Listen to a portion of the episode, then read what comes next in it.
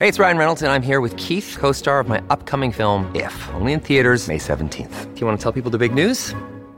All right, I'll do it. Sign up now and you'll get unlimited for $15 a month in six months of Paramount Plus Essential Plan on us. Mintmobile.com slash switch. Upfront payment of $45 equivalent to $15 per month. Unlimited over 40 gigabytes per month. Face lower speeds. Videos at 480p. Active Mint customers by 531.24 get six months of Paramount Plus Essential Plan. Auto renews after six months. Offer ends May 31st, 2024. Separate Paramount Plus registration required. Terms and conditions apply if rated PG. Napoleone, che è un grande generale, ha perso tutte le campagne dei suoi ultimi anni di vita, ha perso la campagna del 12 in Russia, ha perso la campagna del 13 in Germania, la battaglia di Lipsia, ha perso la campagna del 14 in Francia.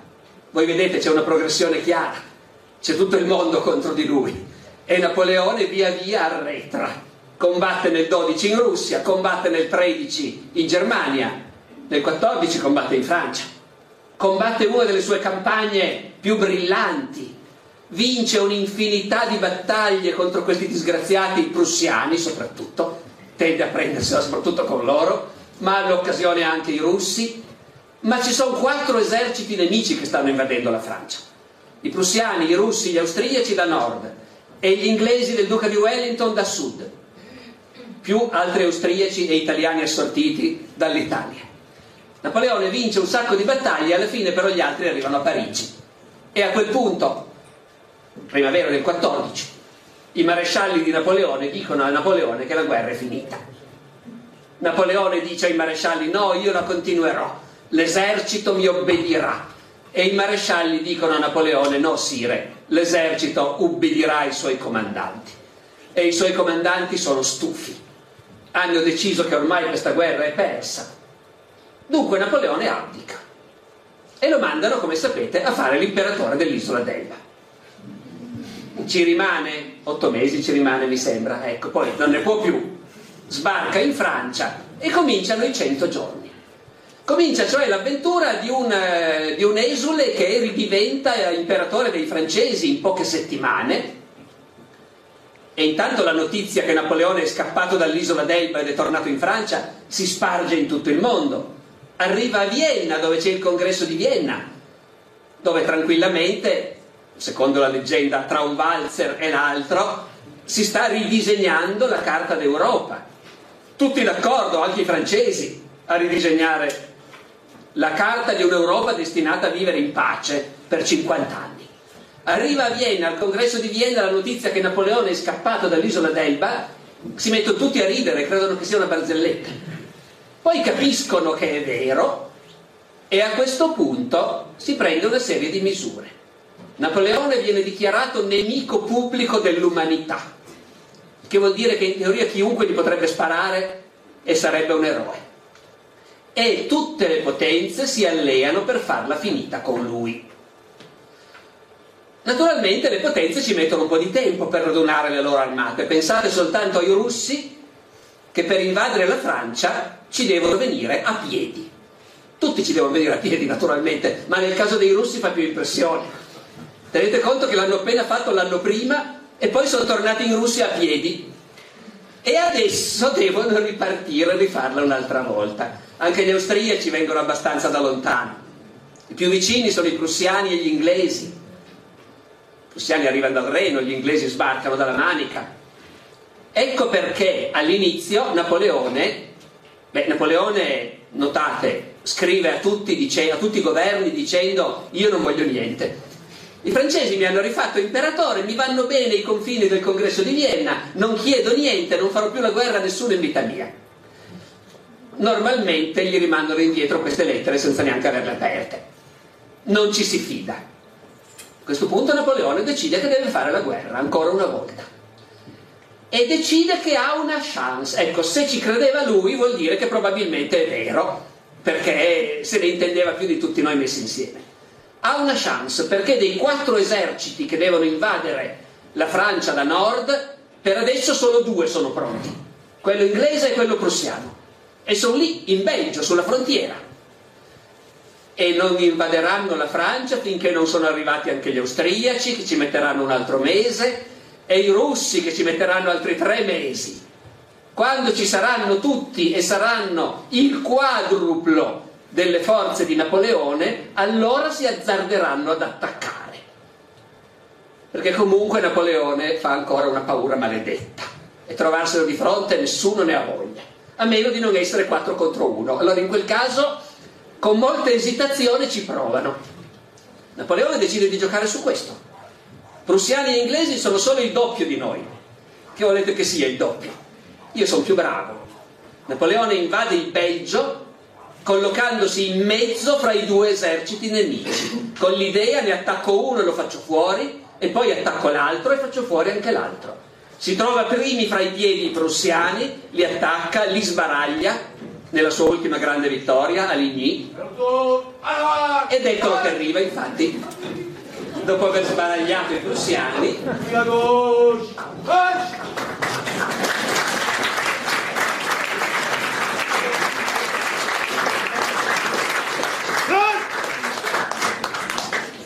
L'auto Présenté Monsieur!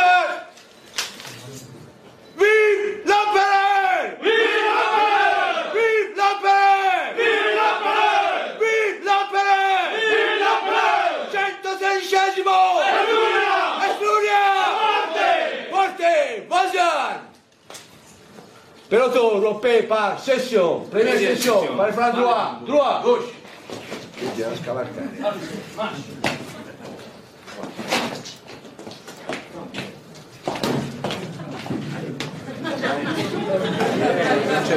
Non c'erano figli. È un trucco del maresciallo Blücher.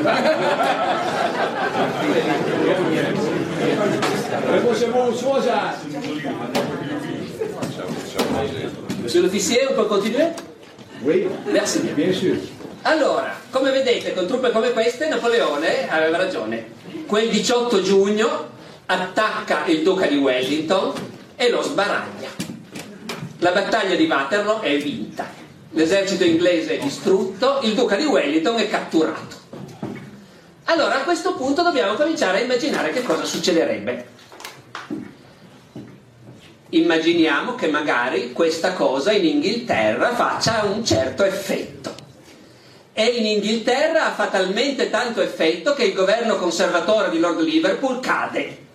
E invece di restare al potere ancora fino al 1824, mi pare, i conservatori cadono. Non è impossibile, l'opposizione liberale era forte in Inghilterra era sempre stata amica della rivoluzione e di Napoleone, aveva sempre contestato la visione dei conservatori per cui la Francia bisogna annientarla. La cattura del duca di Wellington, la disfatta di Waterloo, naturalmente a Parigi c'è un ponte Waterloo, il governo inglese cade e il nuovo governo liberale decide che non si tira più fuori un soldo per pagare tutti questi continentali incapaci, prussiani, austriaci, russi, e fare la guerra contro l'imperatore, non più un soldo. A questo punto Napoleone continua la sua guerra contro i nemici che sono rimasti in campo. Io direi che entro il 15 invade l'Austria, sbaraglia gli austriaci per l'ennesima volta, prende Vienna, dove ritrova Maria Luisa e suo figlio. Questi ci verranno buoni nel seguito della storia, quindi tenetelo presente. Eh, e per il 15 basta così, ci sono ancora i russi. I russi io li rimanderei volentieri a casa, ma sapete che lo zar Alessandro è un testone ed è convinto che Dio è con lui. E di conseguenza lo zar Alessandro continua la guerra da solo. Avremo davvero la campagna del 16. E nella campagna del 16 i russi vengono sbaragliati in Germania. Fino a questo punto ponevate prima il problema del, del 5 maggio, lo vedremo. Ma c'è un'altra piccola, come dire, ucronia letteraria. La guerra di Napoleone contro i russi nel 16 vuol dire che non avremo mai l'invenzione del mostro di Frankenstein. Perché come tutti sapete, la storia di Frankenstein viene inventata da Mary Shelley in quell'estate del 16, quando in un'Europa pacificata la Svizzera è piena di turisti inglesi, ma il 16, questo non tutti lo ricordano, è l'anno senza estate. È l'anno in cui l'eruzione di un vulcano giù in qualche parte in Asia ha provocato un tale strato di cenere nell'aria che il sole è pallido e i raccolti vanno in malora e nevica d'estate. Quell'estate in Svizzera i turisti inglesi sono tutti chiusi in casa a battere i denti perché a luglio nevica e Shelley, Mary Shelley e i suoi amici passano questa estate interminabile scrivendo romanzi dell'orrore, fra cui quello di Frankenstein. Ovviamente con la guerra contro i russi nel 16 i turisti inglesi stanno in Inghilterra. A Frankenstein dobbiamo rinunciare. E poi si stipula la pace. Napoleone ha vinto, mantiene la parola anche perché sa di dover stare attento. Niente conquiste territoriali. Però la Francia rimane una grande potenza, con Napoleone sul trono. Allora a questo punto cominciamo ad avere le conseguenze le conseguenze politiche rilevanti che interessano tutta Europa e anche noi. Cos'è, cosa sarebbe successo se Napoleone avesse perso a Waterloo? Possiamo immaginare che ci sarebbe stata una grande, una santa alleanza di monarchi cristiani, lo zar, l'imperatore d'Austria, il re di Prussia. Se Napoleone avesse perso a Waterloo, questa santa alleanza avrebbe imposto una linea conservatrice, reazionaria in tutta Europa. Ma come sapete Napoleone ha vinto a Waterloo. La Santa Alleanza non si è fatta. Lo zar di Russia è lì che si lecca le ferite in Russia. Questo vuol dire che in tutti i paesi europei i liberali sono più forti e i reazionari sono più deboli. E allora, per esempio, quando nel 1820 scoppia la rivoluzione in Spagna e i rivoluzionari vogliono la Costituzione, se in Francia non ci fosse Napoleone ma i Borboni, i Borboni interverrebbero al di là dei Pirenei, a sostegno dei legittimisti, la rivoluzione spagnola sarebbe sconfitta. Ma come sappiamo Napoleone è ancora sul trono. Quindi si guarda bene dall'intervenire in Spagna. In Spagna la rivoluzione vince, la Costituzione è accordata. E quindi anche in Italia tutte quelle sommosse di giovani militari che si sono fatti le ossa sotto Napoleone e che sapendo che lui è ancora sul trono sono ancora più forti e più coraggiosi, tutte quelle sommosse di militari che senza Napoleone rischiavano di finire sul patibolo, fucilati o impiccati, Morelli e Silvati a Napoli nel 1820, o i moti in Piemonte nel 1821. Ecco, tutti questi moti invece nella realtà storica hanno successo. Il re di Napoli, il re di Sardegna, quindi Borboni e Savoia, sono costretti a concedere la Costituzione. E poi siccome l'opinione pubblica italiana è entusiasta di questi sviluppi e ormai le idee liberali stanno trionfando e gli eserciti del re di Napoli e del re di Sardegna sono pieni appunto di giovani ufficiali che hanno combattuto con Napoleone fino a pochissimo tempo prima e quindi sono agguerriti e l'opinione pubblica lo pretende. E allora il re di Napoli e il re di Sardegna alla fine si lasciano convincere e dichiarano guerra all'Austria per liberare il Lombardo-Veneto. Si combatte la prima guerra d'indipendenza. È il 1822. Le forze italiane coalizzate affrontano gli austriaci. Ma non dimentichiamo, non dimentichiamo che hanno un potentissimo alleato, perché Napoleone non sta a guardare. Napoleone chiamato a gran voce da tutta la gioventù italiana e da tutti gli intellettuali italiani, decide di rischiare, interviene in Italia. Il governo inglese, che è liberale, chiude un occhio. 1822 non è soltanto la prima guerra d'indipendenza, è anche la seconda campagna d'Italia di Napoleone. Napoleone invade l'Italia, sconfigge gli austriaci al Ticino, alla Trebbia, al Trasimeno, prende Roma, mette fine allo Stato pontificio, crea una federazione italiana.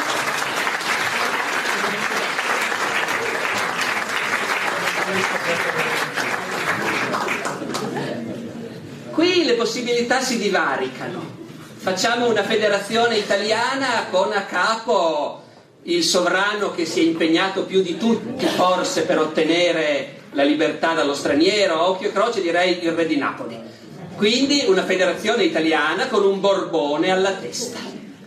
Ma è anche possibile, ben inteso, che mettere d'accordo i vari sovrani italiani sia, non si riesca, ecco, e allora per avere un sovrano italiano eh, si ricorre ancora a Napoleone, il quale ha l'asso nella manica.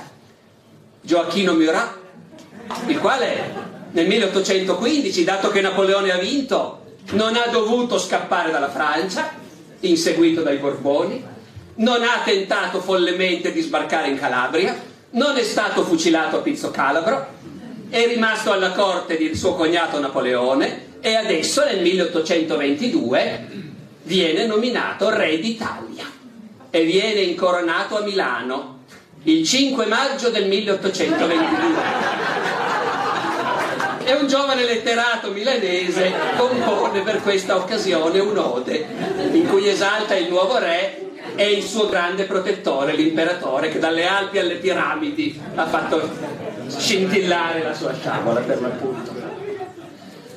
Poi, poi, naturalmente il giovane letterato avrà una brillante carriera perché insomma Napoleone e Murat rivoltano l'Italia, riformano ovunque, il governo italiano installato a Milano ha un sacco di lavoro, il conte Manzoni accetta di occuparsi della riforma della scuola, si getta a capofitto in questo lavoro. E, e quel romanzetto che aveva cominciato, che ha in un cassetto, che voleva intitolare mi pare Fermo e Lucia, Lucia e Fermo, sai, ecco. indeciso. Eh sì, che parlava di cose anacronistiche, un'Italia dominata dallo straniero, tutte cose che non hanno nessun senso nella realtà, ecco. Quindi che il romanzetto rimane nel cassetto, è stato poi pubblicato dagli eredi in una plaquette eh, molti anni dopo, ma ecco. Look, Bumble knows you're exhausted by dating. All the must not take yourself too seriously and 6-1 since that matters. And what do I even say other than hey? well, that's why they're introducing an all new Bumble with exciting features to make compatibility easier, starting the chat better, and dating safer. They've changed, so you don't have to. Download the new Bumble now.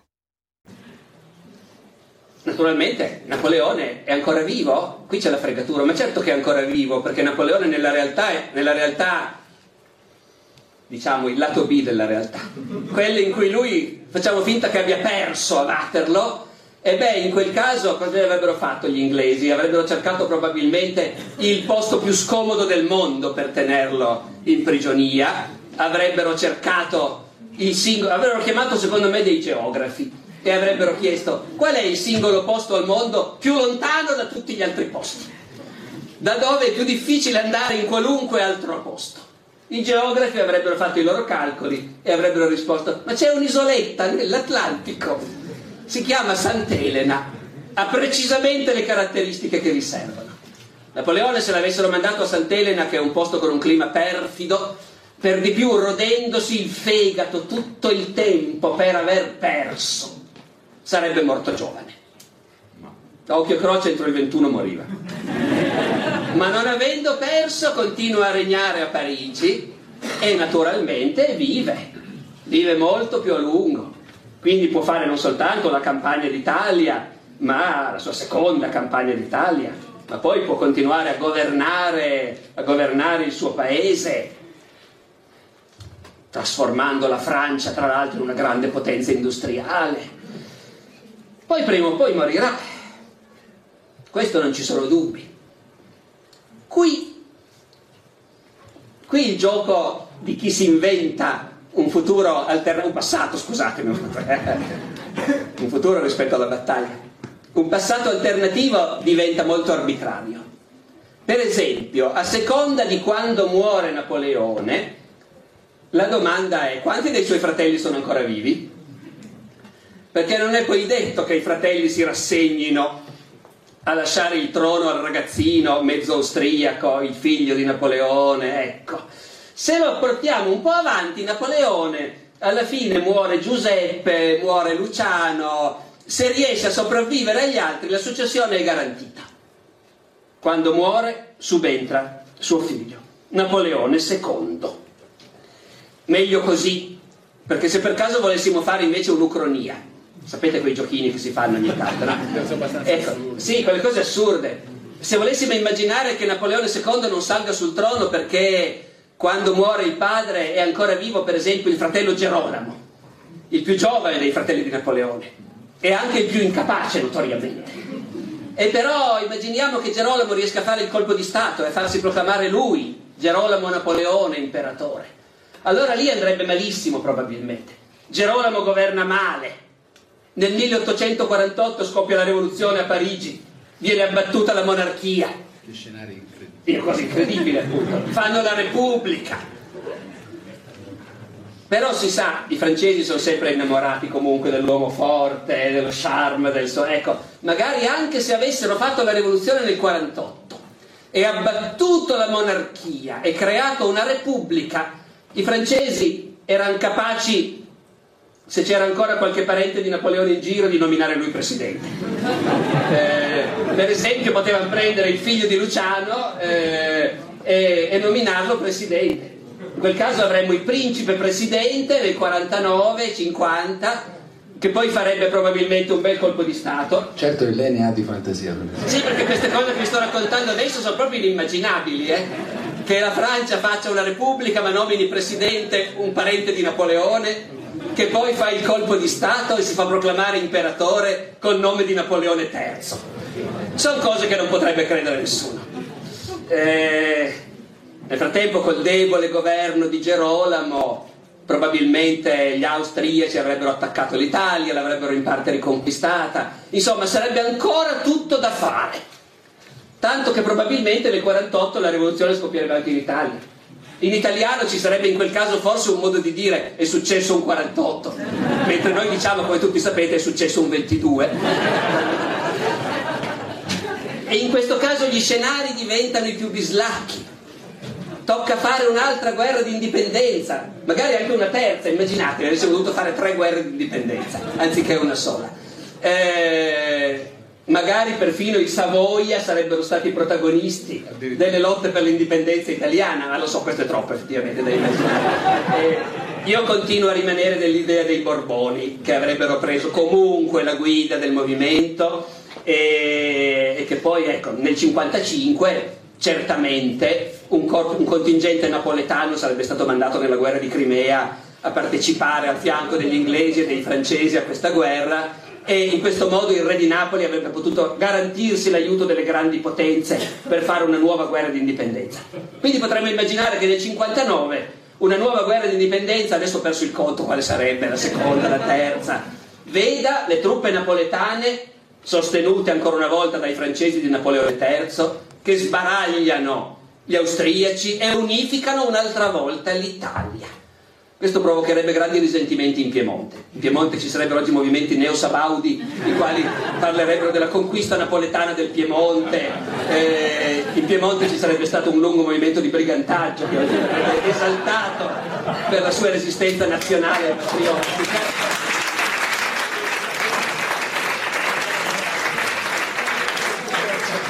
abbiamo dimenticato una cosa, sfrondiamo dalle ultime ipotesi deliranti. Torniamo a Napoleone che ha vinto e che sopravvive quindi e che conduce poi le sue truppe in Italia per la sua folgorante seconda campagna d'Italia, 1822, unificazione italiana. A partire da quel momento l'Italia è davvero unita, non ci saranno altre guerre di indipendenza. Tutta l'Europa diventa liberale con due generazioni di anticipo rispetto a quello che è successo davvero. E c'è un marinaio ligure, il quale è emigrato in Sud America a un certo punto, ha fatto tanti lavori, negoziante di spaghetti, l'istitutore privato, poi si sa com'è, è rimasto coinvolto diversamente dall'Italia che dal 22 in poi gode di una pace duratura, in Sud America è in preda a continue convulsioni rivoluzionarie. Questo marinaio ligure e qui sto immaginando una cosa inimmaginabile, eh? negli anni 30-40 dell'Ottocento diventa famoso in Sud America, eh, tanto che appunto in realtà prende praticamente la nazionalità dei vari paesi per cui combatte, è molto più conosciuto come José Garibaldi. Eh, che non col suo vero nome di Joseph Garibaldi con cui era stato battezzato a Nizza al tempo di Napoleone. José Garibaldi, l'eroe del nuovo mondo, eh, è il più straordinario personaggio della storia sudamericana dell'Ottocento, combatte per diversi stati nelle loro guerre di indipendenza, combatte per l'Uruguay di cui comanda la Marina, tanto che la sua statua è tuttora a Montevideo nel vecchio porto, José Garibaldi, comandante della Marina uruguayana. Questo è vero, eh, naturalmente, tra l'altro. Eh, dopodiché con il suo genio, perché dopo Napoleone Garibaldi è uno dei grandi geni militari dell'Ottocento, con il suo genio Garibaldi avrebbe certamente unificato il Sud America e ne avrebbe fatto una grande potenza di lingua spagnola che avrebbe equilibrato il potere fra Nord e Sud America. Non oso pensare cosa avrebbe fatto allo scoppio della guerra civile americana, un Sud America unificato sotto Garibaldi, ma qualcosa avrebbe certamente fatto. Anzi, magari ce lo facciamo dire al professor Cardini che cosa avrebbe fatto secondo lui. Io qui mi fermo, grazie.